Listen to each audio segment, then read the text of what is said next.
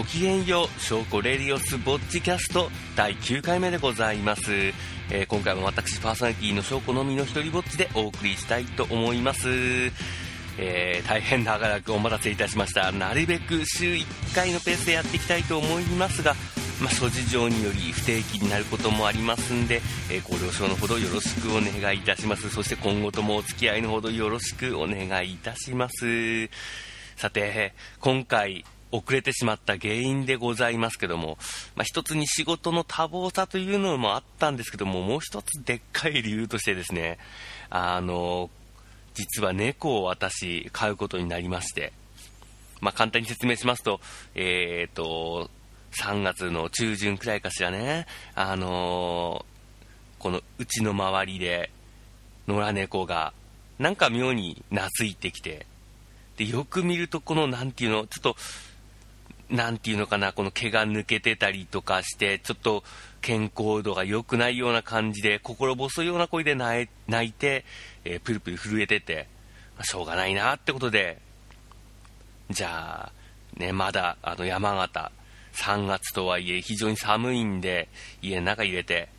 こう、餌与えて、みたいな。さて、どうしたもんかなと思って、んじゃあ、まあ、買おっか、みたいな感じで、思ったんだけど、そこから、そこから怒涛の展開が待ってまして、なんとこの子猫、えー、子猫じゃないよね、この野良猫、なんと妊娠しておりました。妊娠しておりまして、そしてまず、じゃあ買おうかってことで動物病院連れてったら、なんか寄生虫がちょっといますね。で、妊娠してますね。みたいな。いうことで、ね、いつ生まれるのかな、あと1週間ぐらいですって言われたのになかなか生まれないな、みたいな思っていたら、なんと朝起きたら、ちょっとね、ちょっと寄生虫がこんにちはしちゃいまして、えー、で、それであの動物病院に行って、急遽、妊娠中なんで飲ませない方がいいかなとかと思った虫下しを飲ませまして、寄生虫取りまして、はい、そしてそこから、えー、と1日2日で子供が生まれまして、生まれる時にも大変なことがございまして、えー、1匹ちょっとあの引っかかって、えー、それで帝王切開、えー、で、えー、やっと子供が2匹生まれて、で、1匹がちょっと死んじゃったんだけど、うん、という、もう大変な出産もございまして、家に連れてきて、ねまあ、いろいろあったわけよ。いろいろあった。もう、なんていうのかな、この猫を飼う上でのこの大変さみたいなものがフルコースで来たような、一気に来たような、ね、まあ、知識もなかったからね、いろいろこう、周りの人に聞いたりとかしながら、どうにか頑張っていきましたけども、やっと最近は、まあ、落ち着いたかなっていうところでございます。やっぱり動物飼うって大変ね。正直ね。正直なところ、銭がなかなかね。うん。かかったわね。帝王切開、えっ、と、妊娠後の避妊。うん、そして寄生虫。まあ、んで、あの、エイズ検査とかもしたりとかね。うん、軽い気持ちで動物を拾っちゃいけません。えー、私は覚悟してましたけど、なかなかこの痛い目に遭っておりますけども、でもそんな痛い目見ようともね、やっぱりね、癒されるわね、動物は。全くもって癒されるわね。なんか日々の活力になるわね。そして何より寂しくない。うん、てか今までも寂しさなんて一人ぼっちでこう暮らしてて別に寂しさとか感じなかったんだけどね、今猫たちがいなくなったら私寂しさでね、こう押しつぶされそうになりそうな、そんな弱い感じになっておりますけども、猫が暴れております。こんな感じでちょっと、あの、後ろでいろいろガサガサ落としたりとかすると思いますけども、えー、ーがありませんので、えー、ご了承のほどよろしくお願いします。うん。まあ、そんなわけで私も、えー、春になって、えーちょっと新しい生活の体系になってまいりました。えー、春にということで皆様もこう新しい生活になった方もいろいろいらっしゃるんじゃないかしらね。うんね新しいこと、どんどんチャレンジで、で、まあ慣れないこともいっぱいあると思いますけども、まあ、頑張っていきましょう、私も。猫との生活頑張っていきたいと思います。それでは、えー、ショーコレディオスポッチキャストを始めたいと思います。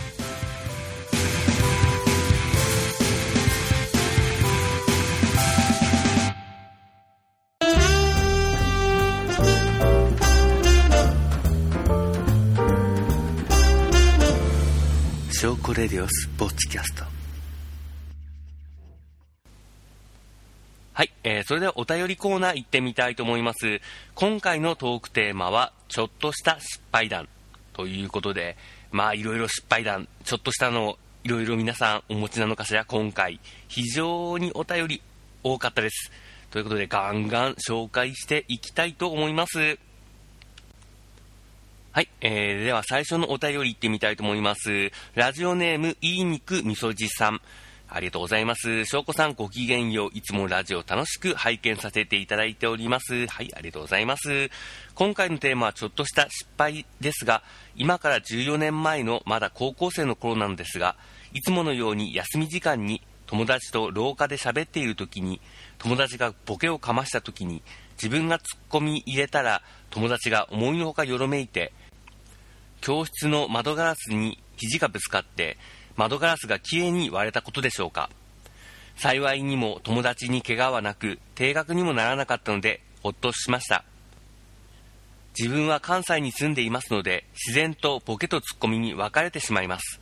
これからは手加減してツッコミをしようと考えさせられた失敗談です。もし翔子さんもツッコミを入れるときは手加減された方がいいと思います。愛も変わらず乱文失礼いたしました。これからもラジオ頑張ってください。はい、えー、というわけで、いい肉みそじさんありがとうございます。えー、友達にツッコミを入れたら窓ガラスを割っちまったということでございますけども、えー、まあね、小学生の時とか、まあそういうのいろいろあるよね。でも高校生の頃か、高校生の頃も、まあ、あるっちゃあるわね。だけど一つ、一ついいかしら。あの、これは関西地方と、それ以外の地方でも、ちょっと私の地方でまた違うのかもしれないけど、ツッコミの定義ちょっと違うのかしら私のところでツッコミって言うと、なんだよみたいな。それ違うじゃねえかみたいな言葉だけで言うのをツッコミっていうものだと思ってたのね。あの、関西の方っていうのは、この、どつきを含めてツッコミっていうのかしらね。ど、どつきがないとツッコミって言わないのかしらね。うーん、だから私はこう、なんでやねんみたいな、パシンみたいな、あの、どつきは、したことないわね。全部、言葉だけで済ませるっていう感じかしら。確かに、まあ私の住んでるところでも、この、なんていうか、ボケ、ツッコミみたいな言葉でね、こう、こう、なんかわざとらしく、こう、ツッコミ待ちみたいな感じの、そういう風な言葉で、こう語りかけて、それに対して相手が訂正するみたいなのはあるんだけども、どつきは一切ないわね。これ私のところだけかしら、他のところ、地方の方どうなのかしらね。まあその間柄にもよるんでしょうけども、どんなに等しい間柄でも、その、私の周りでは突っ込み入れるときは言葉だけで、どつきは一切しない。うーん。よっぽど頭きたときね、あの、突っ込みじゃなくて、この野郎みたいな、それで殴ることはあるけど、あるけども、うん、それはなんか違うわよね。うん、ポケットツッコミってなるとなんか違うと思う。うん、なんであの関西からこの山形とかに引っ越す方、あのー、こう相手が、あ、ボケてるなっていう時に、なんでやねん、バシンみたいな感じで、あのー、どつくと、その相手の方が、え、なんでどつくの？みたいな、ちょっとビビっちゃうかもしれないから、少なくとも山形に来た時は、言葉だけで、あの、ボケツッコミは成立しますんで、そこら辺ちょっとお気をつけくださいまし。うーん、やっぱり地方によっていろいろ違うのかしらね。うん、関西はね、やっぱ違うのかしら。あの、吉本とかの漫才とか、あの風景がそのまま日常風景なのかしら。うん。まあ日本、いろいろ広いわね。文化もいろいろあるわね。はい。えー、では続いてのお便り行ってみたいと思います。ラジオネーム、風の谷のペロリンさん。ごきげんようお姉様。今回が初の投稿で緊張してますわ。いきなり本題ですが、ちょっとした失敗談ということで、思い当たる節がかなりあります。私、生活する上でのちょっとした忘れ物とか忘れ事が昔から多いんです。あれ？なんか忘れてるけど、なんだったっけ？と思っていても、どうしても家から出る前に思い出せないことがあるんです。それをなくそうとバタバタしているうちに遅刻したり、それとは全く関係なく遅刻したり、おかげで後輩からはドジっ子と呼ばれ、友達からは、ドジっ子はおこがましいわ、ただのドジよ、と言われ、目上の人からはただ失笑され、もちろん普段から必要なものは大丈夫ですし、今はかなり改善してきているんですけども、やっぱりイレギュラーなこととなると、まだそんなことがたまにあるんです。例えば、大学受験の受験票を忘れかけたり、処方されている薬を旅先に持っていくのを忘れかけたり、そしてちょうど今、遠出をしているんですけど、今回は先日買ったボディタオル、かっこ泡立たすあれですわ、忘れて旅先でまた買う羽目になったり、翔子さんにもこんなことありますか？それと何か忘れ物をしない簡単な方法とかあったらそれも教えてほしいです。今後も応援してますわ。はい。えということで、風の谷のペロリンさんありがとうございます。忘れ事、忘れ物。あの、かなり私多いわね。うん、忘れ物とかはね、あの、だいぶこの、なんていうのかな。どうにかなってきたんだけども、やっぱりね、忘れ事が私は非常に多い。もうすっぐ忘れる。何から何まで忘れるわね。まあそういう時こそ便利な電子ツールってことで、この iPhone のリマインダーっていうやつとか、あと Evernote っていう、まあいろいろ書くツールがございまして、それとかを駆使してみたいな感じで、うん、あといつも出かけるときは、あれね、あの、いつも持ち歩く最低限これだけ必要っていうこう財布、鍵とかね、携帯みたいな。この3点セット、携帯と鍵と、そして財布、それあればまあ、リベンジは叶うから。でもね、結構よくあるんだけども、これ、我ながらひどいの、ひどいなと思うのは、あのー、こう、忘れないように、この、何 ?iPhone とか、そういったもリマインダーに入れようみたいな感じで、あ、これ忘れちゃいけない。これ、あ、忘れたら大変なことになる。これ忘れないように入れとこ、ポチ。あれ？何入れるんだっけ？みたいな。何を忘れなくするんだっけ？みたいな。何を忘れなくしようとしているのかを忘れてしまうっていうね、ないかしら、これ もう、たかだかもう、15秒前とかのことがね、あれ、何考えてたんだっけみたいな。ね、これ、ここまで行くとちょっと、ちょっとお医者さんにかかないといけないようなものかしらでも、日々そ、ねそんな感じだと思うのよね。人間、誰しも、多かれ少なかれそんなところあるんじゃないかしら私のひどいかしらうん。で、私の忘れたことといえば最近でございますけども、あの、シャンプーがそろそろなくなりそうだなと、こう、ポンプ式のやつで、こう、コスコスコス、スカみたいな。あ、そろそろこれシャンプーなくなりそうみたいな感じで気づいて、で、こう、リマインダーに入れておいたんだけど、やっぱりね、それを見るのを忘れてっていう感じで、3日ぐらいね、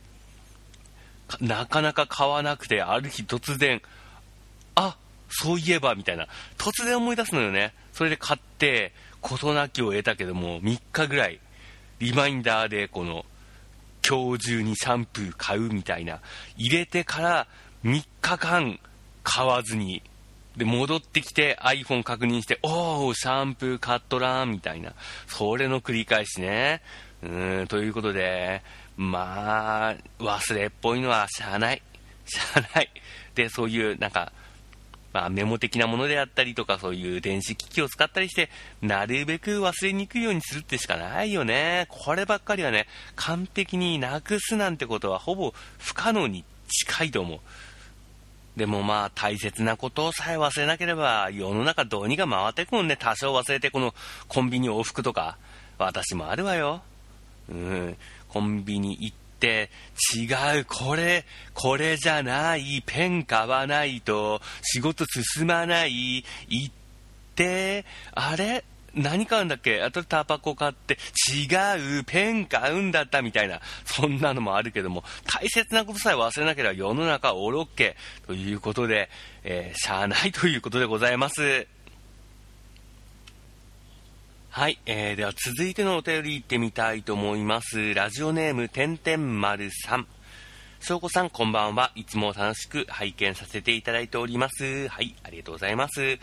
普段はラジオのお便りとか検証とか全く応募しないタイプなんですが、翔子さんのラジオということで思わず応募してみたい衝動に駆られて送ってみました。今回のテーマ、ちょっとした失敗談ですよね。いろいろありすぎるんですけど、先日職場でした初めての体験について書きたいと思います。私の職場は制服着用なのですが、お手洗いに行った時のこと、私一応女性ですので、便座に腰掛けて用を足す前に音姫なるボタンを押しました。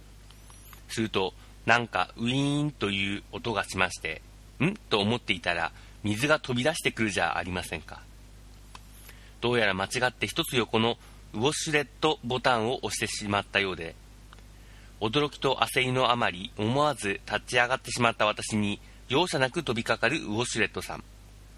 制服も濡れてしまい個室から出るに出られない状況で一人でパニックになってました。冷静になりとりあえずの対処をした後制服が乾くのを待ちつつ人がいないことを確認。そそくさと更衣室に戻り着替えました。偶然にも替えの服がありなんとか事なきを得ましたがあれからボタンを押すのが怖くなりました。びっくりしたからって立たなければこんなことにはならなかったんだろうなと今はそう思います。でもその話を同僚に話すと同じことをしたと仲間がいて安心しました。翔子さんはウォシュレットなるものを使ったことがありますか？私は今回が初体験だったのですが二度と使わないと思います。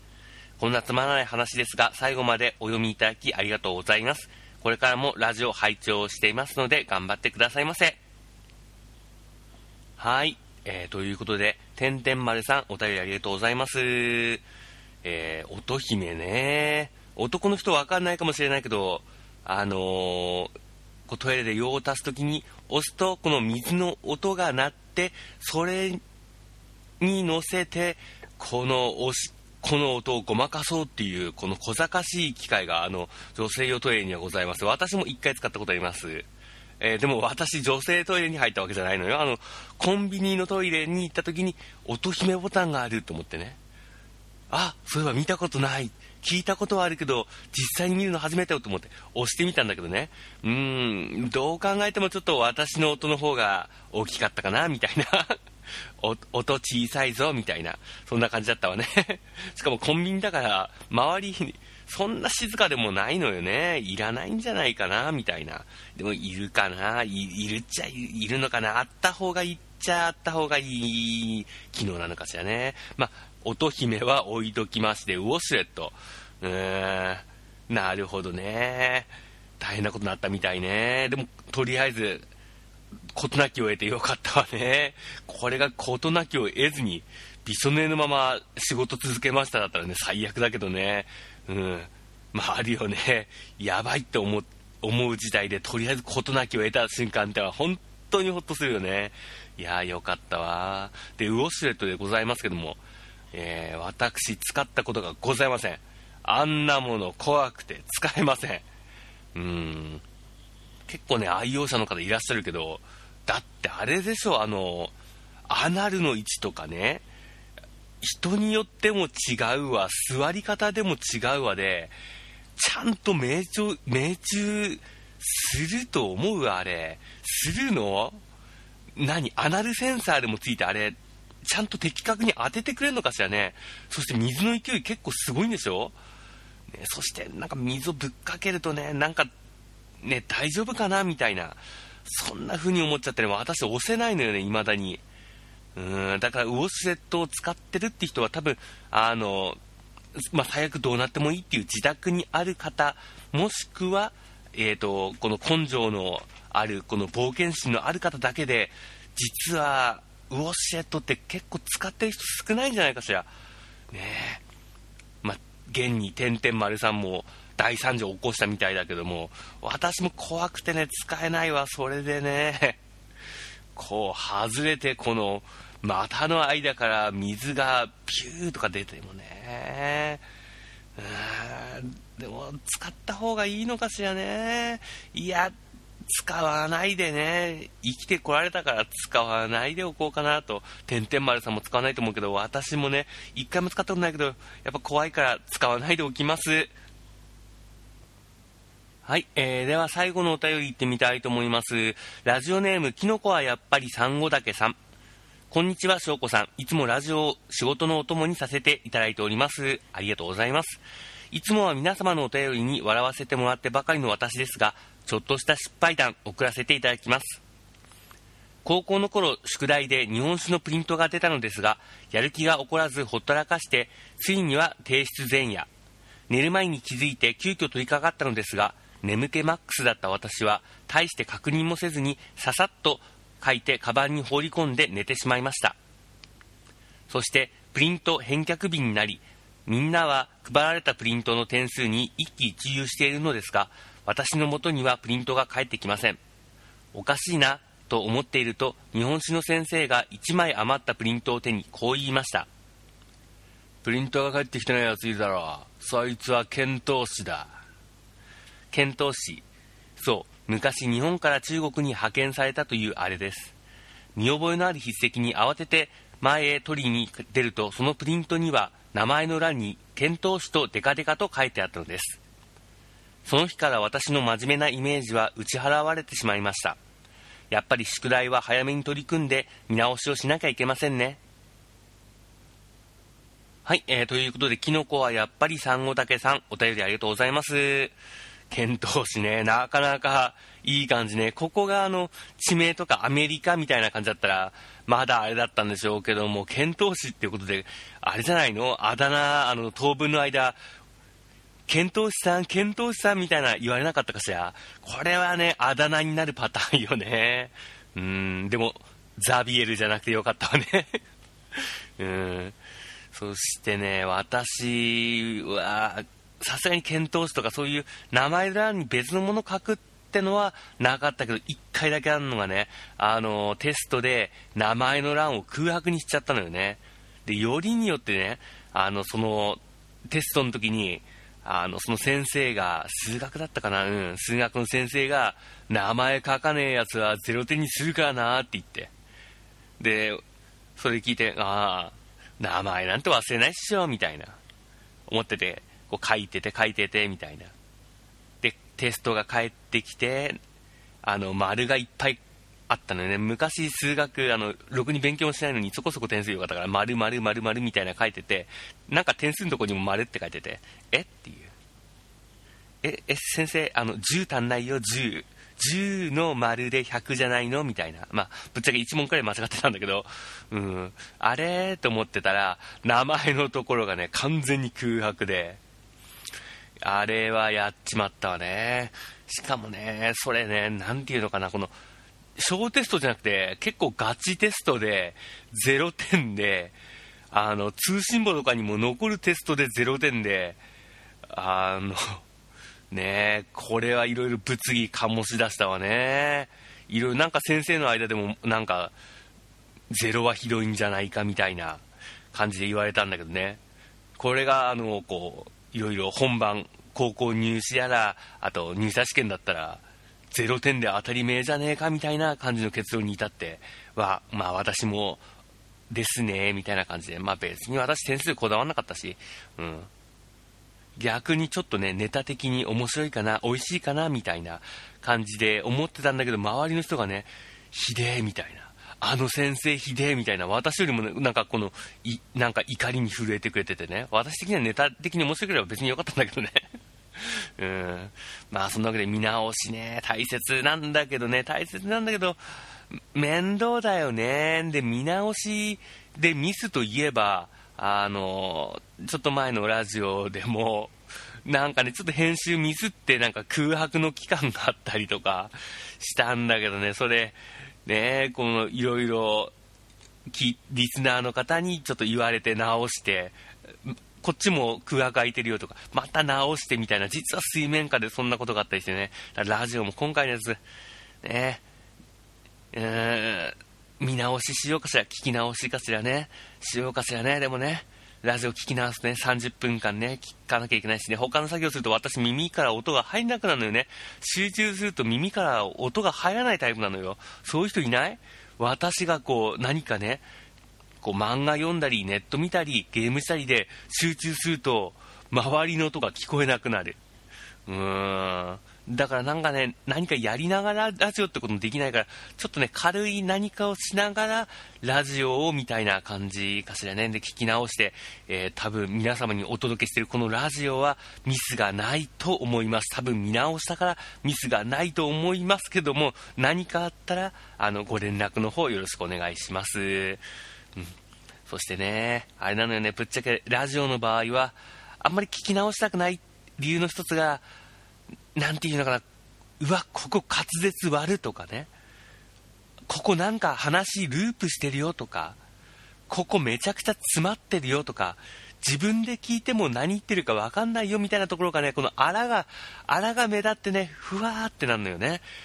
ね、多分そんなに皆さんは真面目に聞かずに何かの作業のついでにみたいな感じで、さらーっと聞いてて音だけ流れてればどうにか、なんか喋ってるの分かってればいいかもしんないけど、やっぱりそれなりにちょっと内容ってものにもこだわりたい今日この頃でございまして、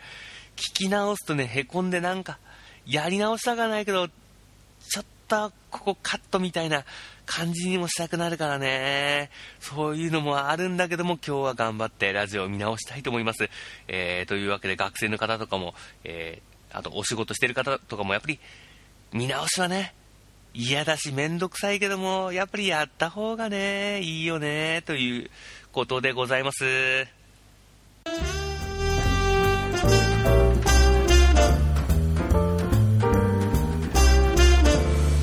塩コレディオスポーツキャスト